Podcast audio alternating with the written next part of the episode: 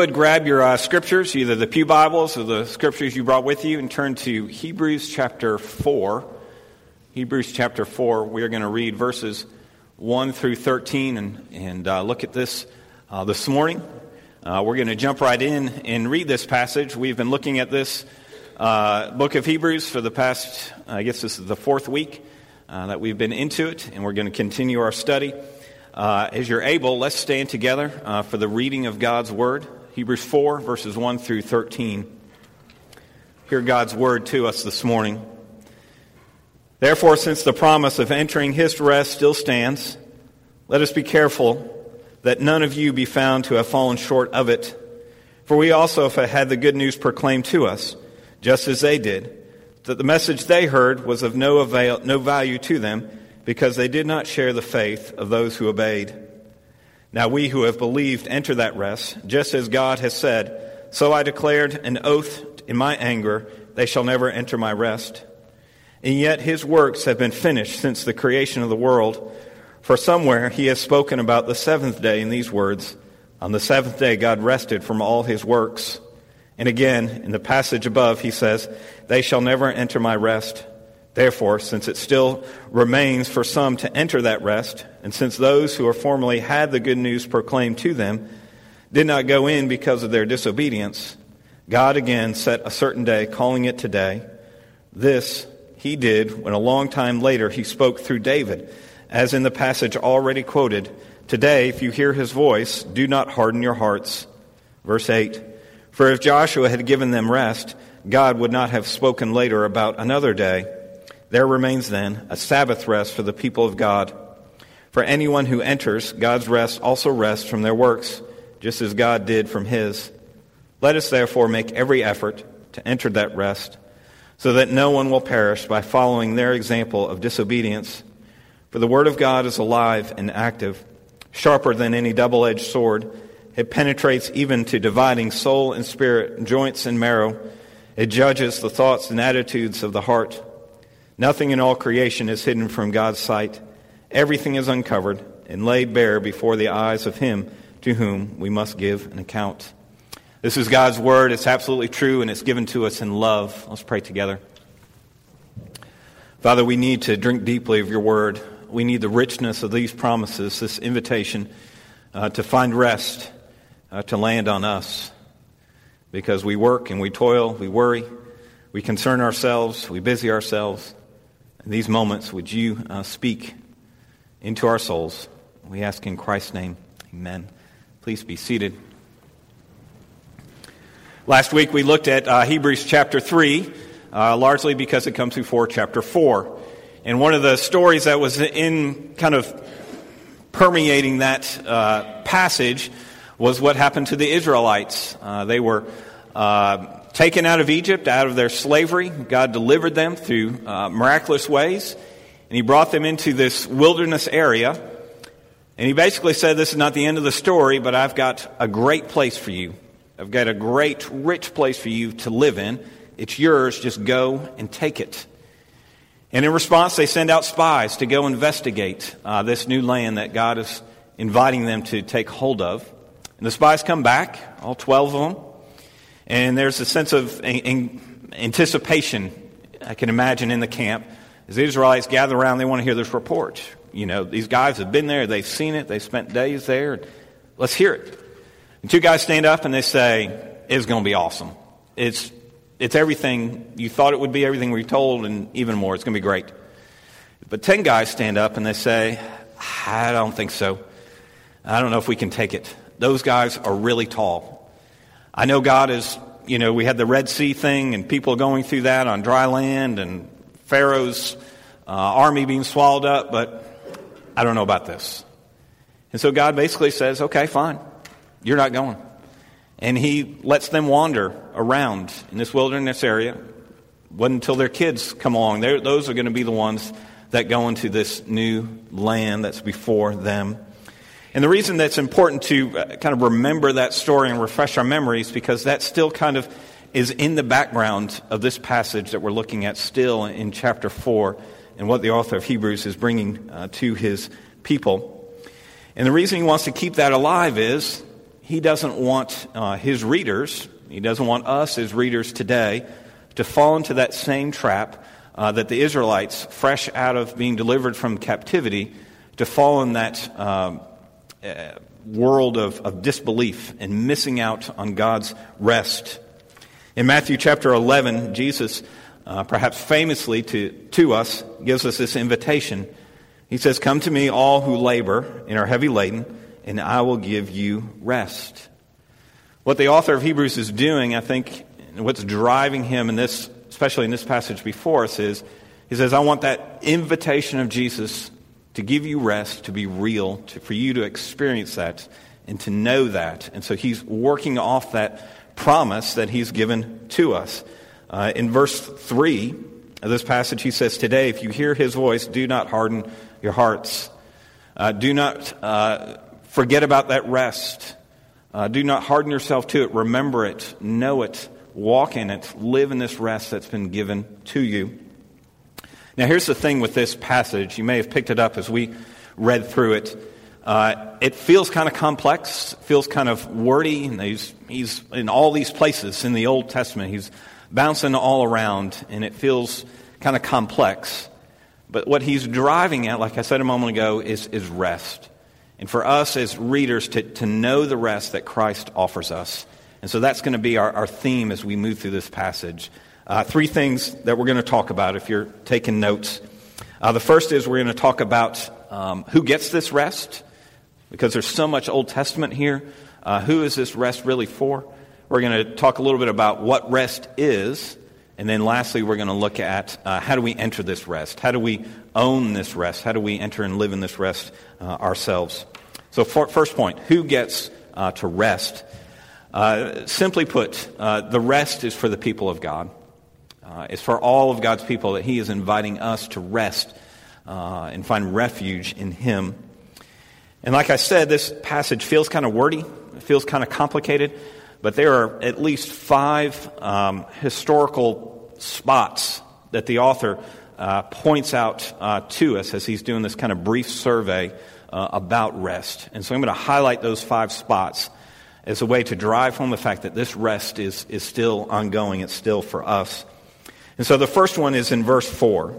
He writes, For somewhere it has been spoken about the seventh day in these words On the seventh day, the God rested from all his works. From the very beginning, God has been communicating to his people this notion of rest. God is a God who rests, and he invites us to experience that rest.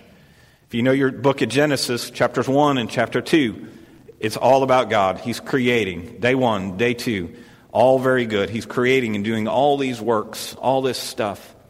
And on the seventh day, he rests. It's done. It's not because he's worn out. It's not because he's got to go and catch a cruise somewhere. He's not tired. He rests in the sense that it's finished, it's complete, and he declares it all very good.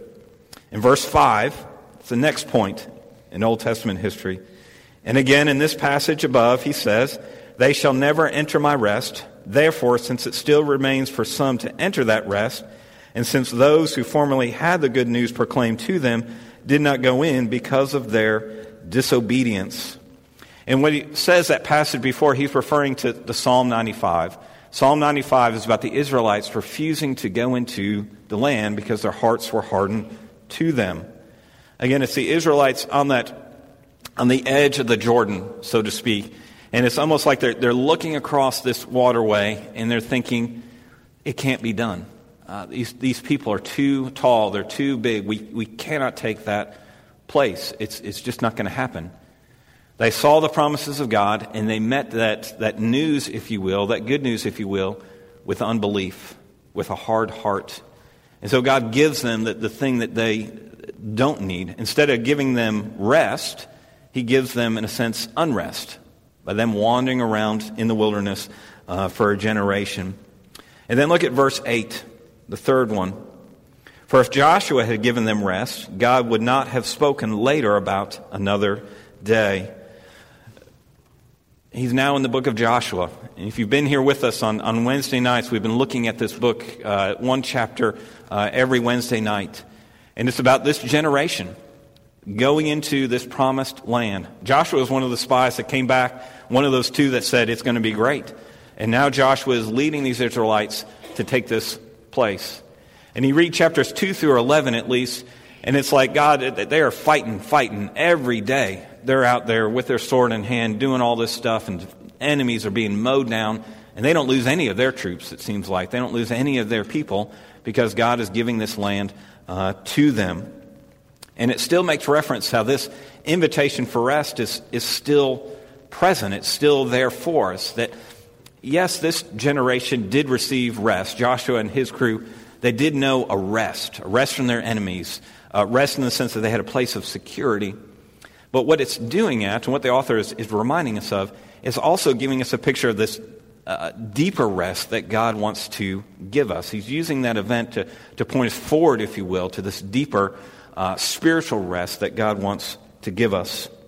Verse 7, number 4, uh, the author writes God again set a certain day, calling it today. This he did when a long time later he spoke through David. Today, if you hear his voice, do not harden your hearts. This is quoting from Psalm 95. He's quoting from David. David is after Joshua. He's after the Israelites taking the land of Canaan. And he's still holding out this promise, this offer, this invitation of rest for God's people. Now, the last passage, uh, verse 9. There remains then a Sabbath rest for the people of God still. This is uh, the author saying there is still rest for God's people. All throughout our history, he's saying to these, uh, this congregation, God has been offering rest, giving this invitation for rest, to know him that way. And in a moment, we're going to see that why that's so important. So the offer for rest is for everybody, and he displays that by giving, giving this kind of brief Old Testament survey. Now let's talk a little bit about what this rest is. What is this rest that he keeps talking about? And in short, the short answer to that question is the rest that he's talking about is salvation rest, eternal rest, eternal hope, uh, eternal uh, security, knowing that we belong to God, that we are his children, and that he is our Father, that he is our God. Two passages. Uh, again, back to verse 3. Now we who have believed enter that rest. Again, the, the, the, broader context is what the, the story that the author of Hebrews has in the back of their minds is the Israelites before the land of Canaan. And they did not believe, and that's why they received no rest. There was uncertainty about them as they lived in this wilderness, as they lived in this place. If they had gone into the land of Canaan, they would have had uh, prosperous lives. Things would have been great for them. They would know great physical security, all that's around them. Now, part of you are thinking, okay, well, how does that relate to uh, the salvation rest that's ours uh, today? Because the author is, is talking to this group of people, uh, a church that's struggling. Uh, they are getting uh, some pushback because of their faith. Uh, because they're living out their faith, because they're actually applying the words of Christ to their lives, it's difficult for them. They're suffering. Uh, it's a great hardship. And so certainly he's not saying to them, well, if you just believe better, you'll do better in your jobs and your work and your bank account. That's, that's not what he's getting at. He's saying that's not the rest I'm talking about. I'm talking about the, the rest that God provides us, gives us in his gospel. It's a spiritual rest that he holds out to us. And you can imagine how valuable that is. These people, their world is being turned upside down. They believe this new message, this new um, uh, man that has come on the scene, this Messiah, and he's promised and done all these great things for them. And life is supposed to be good because we know him, but life is not good because we do know him, and it's become hard for us. And the author of Hebrews is saying that may be the case, but God is offering you rest, security. He's offering you a, a relationship with him where there's, um, you can take refuge in him. Your circumstances may be up in the air, they may be crazy, but God is not crazy. God is not moving away from you. He's still offering you this rest, this security, this hope that you can have before Him. And so the, the application point for us is are you going to God for rest?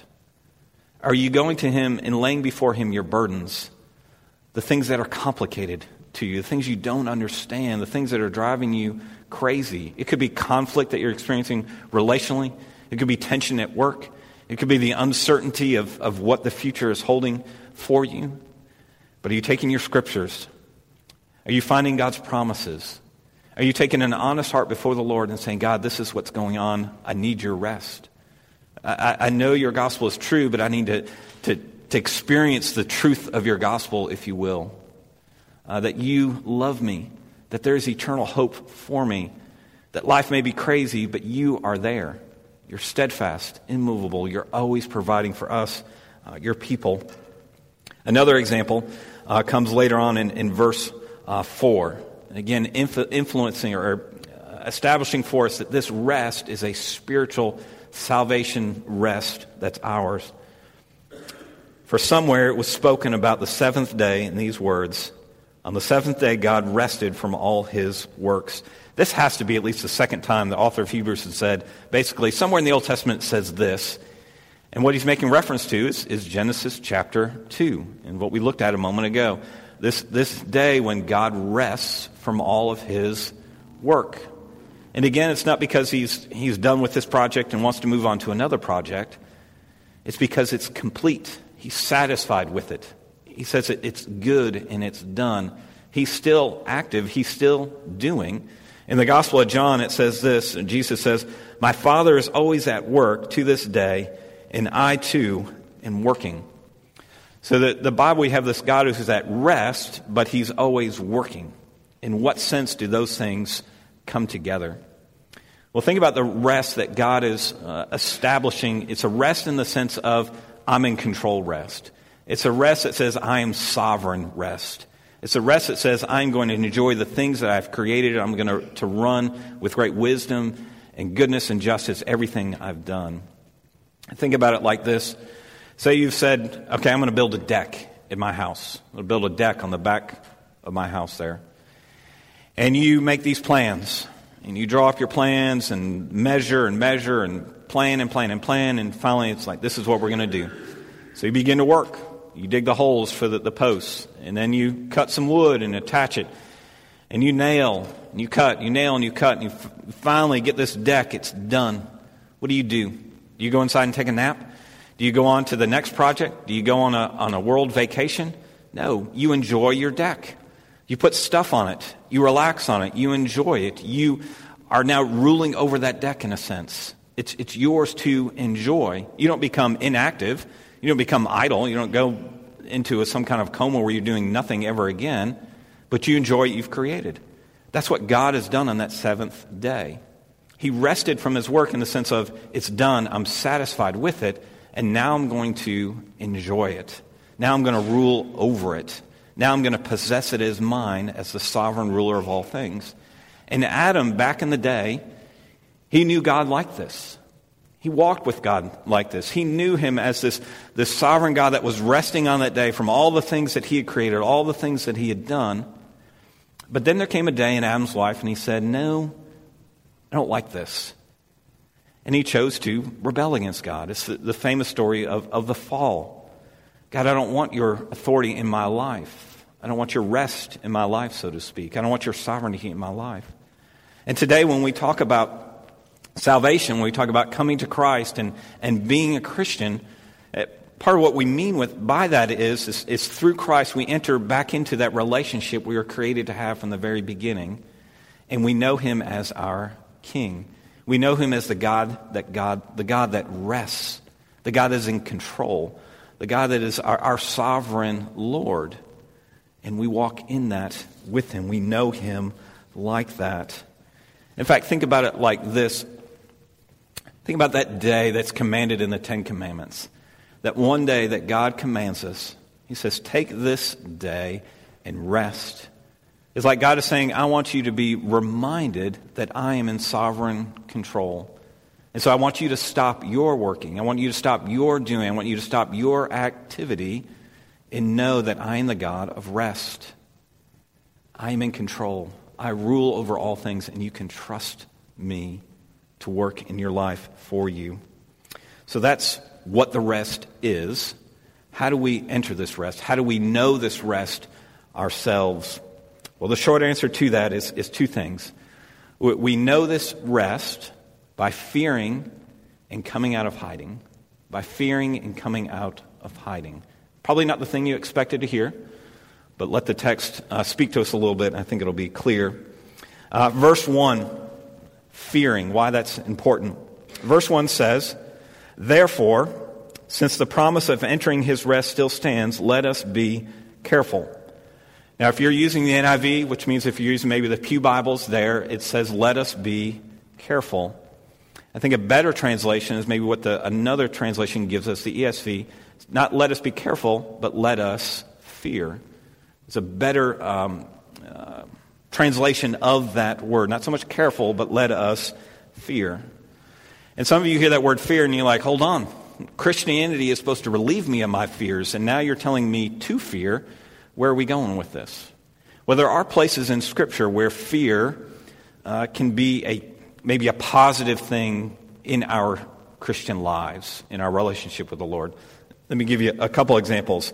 In Luke chapter 12, it says, Fear the one who after death has killed, has the authority to cast into hell.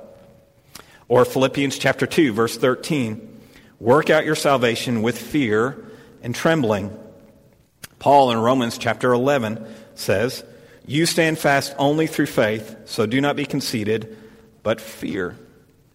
The point is that sometimes in Scripture, sometimes in our life, it is a good thing to fear, uh, that we need to fear. There's a healthy place for fear. And, it, and what I want to suggest to you in a, in a moment, by fearing in the right way, we're going to know relief from our fears. And so Hebrews chapter 4, verse 1 says to us, fear. And what it's suggesting to us, fear unbelief, fear faithlessness, fear what the Israelites did as they're standing before the Jordan, looking at the promised land, fear what they did. They responded to that offer, that, that offer of rest, offer of that promised place, with unbelief. They heard the good news in a sense, and they said, No, we don't want that. We can't imagine that happening in our lives. And the author of Hebrews is saying if you want to know rest, then you've got to fear unbelief. And when you fear unbelief, it's going to continually take you back to rest. Think about it like this if you had parents that actually loved you when you were a little kid, and if you're a good parent today, rule number one is you tell your kids never to run out into the street. Okay? You run out into the street, something bad is going to happen to you. And some of you probably have stories where uh, you had to grab your child and keep them from running into the street because something bad was about to happen to them. That's a good type of, of fear. You want them to fear the street. You want them to fear walking in a subdivision, so to speak, in, in a car backing out of the driveway and, and them not being seen. There's, it's a healthy place of fear. Now, when that child is in the backyard playing, are they fearful? No. They're not even thinking about the street. If that child is on the playground playing, are they, is there fear there? No, because they're not close to the street at all. They're, they're in the place where they can enjoy themselves and do those things. But when they get close to the street, they fear. And it's that fear that keeps them safe. They don't constantly live in fear. That's not the point of, of the fear. But they fear and it keeps them out of trouble. In the same sense, I think this is what the author of Hebrews is, is saying to us fear unbelief because it's going to take you into a place where you're going to find trouble, where it's going to, it's going to bring you into a deeper uh, hardship. And so, maybe what the application for us is as, as we think about this, there may be moments in your life when you're struggling with something, something's happening to you, and you need to grab somebody, somebody you trust, somebody you can be uh, open and honest with and you can say to them, you know what? I'm struggling with this. For whatever reason, this is happening in my life. Help me think through this. Uh, talk this through with me because if I keep going this way, it's going to it's gonna kill me spiritually. Because I, am moving away, I'm, I'm, doubting God's promises. I, I don't think He hears my prayers. I don't think He's concerned about me. I don't think He's going to provide for me in the future. I don't think He's going to be faithful. Whatever it is, find somebody and talk to them and, and help them uh, and let them speak into your life and help you unpack what's going in your heart that's driving you towards skepticism, to, to unbelief and faithlessness in your life. Last point uh, verse 13, uh, how we need to come out of our hiding if we're going to find uh, rest. Verse 13 says, Nothing in all creation is hidden from God's sight. Everything is, unco- everything is uncovered and laid bare before his eyes of him to whom we must give an account. One of the, the main things in, in the Bible, the power the Bible has often in our lives, is to give us an understanding experience of conviction. And conviction is that, that courtroom language. It's where you you appear before a judge and there's a, a, a, conviction about you where it says you are guilty. It's a sense of a guilt in our lives. And if you want to know the rest of God in your life, then you've got to know conviction. There's got to be a sense of conviction in your life. You've got to recognize sin for what it is in your life. Stop faking it. Stop trying to pretend it's not there. Try, trying to, stop trying to, to manage it on your own. But recognize this, this sin that's in your life.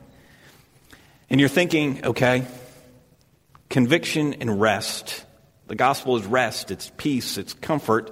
Why are you bringing this up? Why is what, what does conviction have to do with experiencing the richness and promise of God in my life? God is love. This conviction sounds painful and difficult. Well, say one day you are you're walking to Walmart and it hurts to walk. And uh, you wake up the next day, it hurts to, to walk into the bathroom, it hurts to go to your car, it hurts to, to go to work, and it's right in your hip area and it's driving you crazy and it hurts all the time. Just, a, just pain. And you go to the doctor and he does his x rays and he does his tests and he investigates and he says, You know what? You need a new hip. You need hip replacement. He says, I can fix it.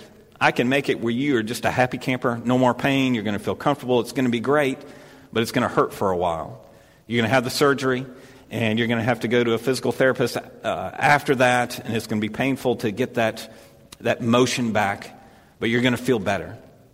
And you say to the doctor, Have at it. If I can feel better, let's do it. That's what it is spiritually for us. We, we have to know a sense of conviction, we have to know a sense of guilt. We have to be able to, to admit that this is who I am and what I've done to know His rest, to know His relief, to know that burden taken away. You've got to understand the burden that you're carrying around. If you know, come out of hiding, their sense of conviction, that burden can be taken away. A couple weeks ago, I was talking to a friend of mine. We've been friends since seminary, and uh, we talk at least every other week. And uh, we'll catch up about each other's ministry. We'll pray for one another, um, ask each other for wisdom with stuff that's going on. Sometimes we'll just talk about college football. And so one time, a couple weeks ago, he's talking to me, and he says, Did you hear about Joe Smith? I was like, No, I haven't heard about Joe Smith. And he says, Well, he's, he left his church. He called me the other day and we had lunch together. He's living near me now. And I was like, What are you talking about? I knew where Joe Smith was. I knew about his church and a little bit about his ministry. And he says, Well, he sat down with me and he said, You know, I've been uh, doing something I shouldn't be doing for, for years uh, in his life that he shouldn't be doing. And uh, one day he's sitting down working on a sermon and uh, he was like, That's it. I can't, I can't do this anymore. I can't do it anymore. And he calls his session up, calls his elders, and he says, We got to meet. I got to talk to you.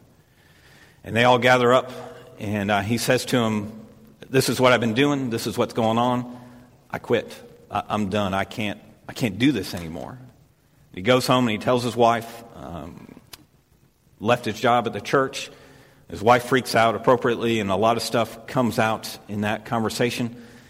And he's now living somewhere else near my friend, uh, now where he can sit down and have lunch and talk about this. And I was kind of blown away. I was taken off guard by it because we served in the same ministry together. I knew about him from a distance. Uh, we talked every once in a while because he was a, a Carolina fan and uh, he went to school up in the Columbia area and had that connection. I was just totally off guard. And so recently I talked to my friend again and I said, Well, how's Joe Smith doing? He says he's doing good. He's coming to, our, coming to his church uh, there, and uh, you can tell a difference in his life. His marriage is messed up, and there's still a lot of work to do there. Uh, he doesn't know where he's going in the future, big picture, but you can tell he feels better. And what he was saying is that burden is gone. He's not faking it anymore. He's not pretending He's not uh, trying to manage himself uh, out of this. But there's been a sense of conviction. And that conviction led him to the Lord and say, This is what's going on. This is what's in my life. And now he's experiencing the rest of God in his life. And I think for some of us here, we may need to open up the scriptures, so to speak, and look at his commandments, look at who he is and what he commands us. And we may need to have an honest conversation with the Lord and say, you know what? I'm not doing this. I'm pretending I am, or I'm kind of justifying what I'm doing, but this is not real. And when we do that, we enter in that conviction, He's going to take that burden from us, and we're going to know His rest. We're going to know the meaning of His grace. We're going to know the meaning of His cross in our lives, His work for us. We stop working and we rest in His work that He has done and given to us. Would you pray with me?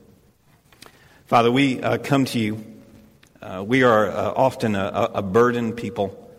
Uh, there is much that, that weighs upon us, and uh, much uh, anxiety, uncertainty, and, and distraction that weighs upon us. And we confess that we uh, don't know this rest that you promise us.